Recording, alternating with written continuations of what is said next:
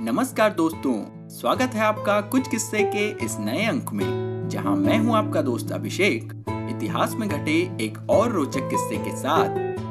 तो किस्सा कुछ यूँ था कि जब एक राजा को अपनानी पड़ी, युद्धम शरणम गच्छामी की नीति।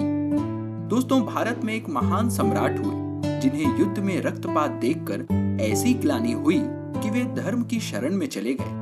फिर उन्होंने बुद्ध की शरण में जाकर गुनगुनाया बुद्धम शरणम गच्छामि धम्मम शरणम गच्छामि संघम शरणम गच्छामि। ये उस राजा की युद्ध से धर्म की ओर यात्रा थी, जिसका नाम था अशोक।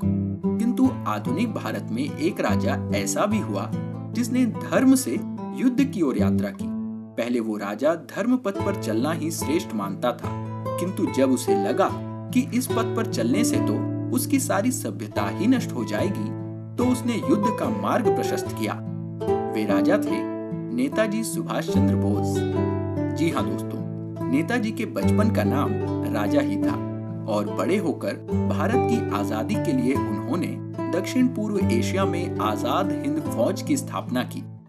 वस्तुतः नेताजी धर्म के पथ पर चलकर भारत को स्वतंत्रता दिलाना चाहते थे। कारण था कि उन्होंने राजनीतिक धर्म को अपना ध्येय बनाया और कांग्रेस के साथ जुड़कर अंग्रेज़ों के खिलाफ मोर्चा खोला।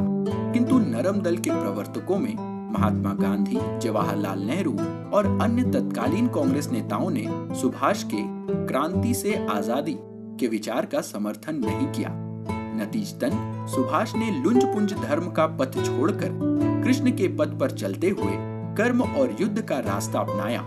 प्रसिद्ध लेखक आचार्य श्री कृष्ण सरल ने नेताजी की जीवनी लिखते हुए लिखा है। तब सुभाष के मन में ये प्रेरणा मंत्र बनकर गूंजने लगा था।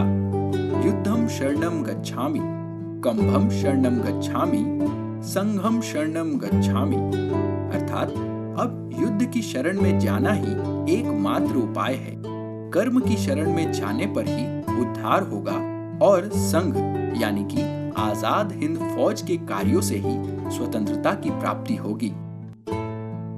दोस्तों, सुभाष बाबू से जुड़े ऐसे ढेरों किस्से हम आपको सुनाते रहेंगे, लेकिन आज का किस्सा बस यहीं तक। अगर आपको ये और हमारे पिछले किस्से पसंद आ रहे हैं तो इसे अपने यारों दोस्तों के साथ ज़रूर शेयर करें। अपनी प्रतिक्रियाएँ हमें कमेंट्स के ज़रिए बताएँ, और अगर इसी तरह के और भी रोचक किस्से आप सुनना चाहते हैं तो हमारे चैनल कुछ किस्से को फॉलो या सब्सक्राइब करें और नोटिफिकेशन ज़रूर ऑन कर लें, क्योंकि अगले किस्से में आप जानेंगे कि किसको पसंद आई थी इंदिरा जी की वो खास राखी।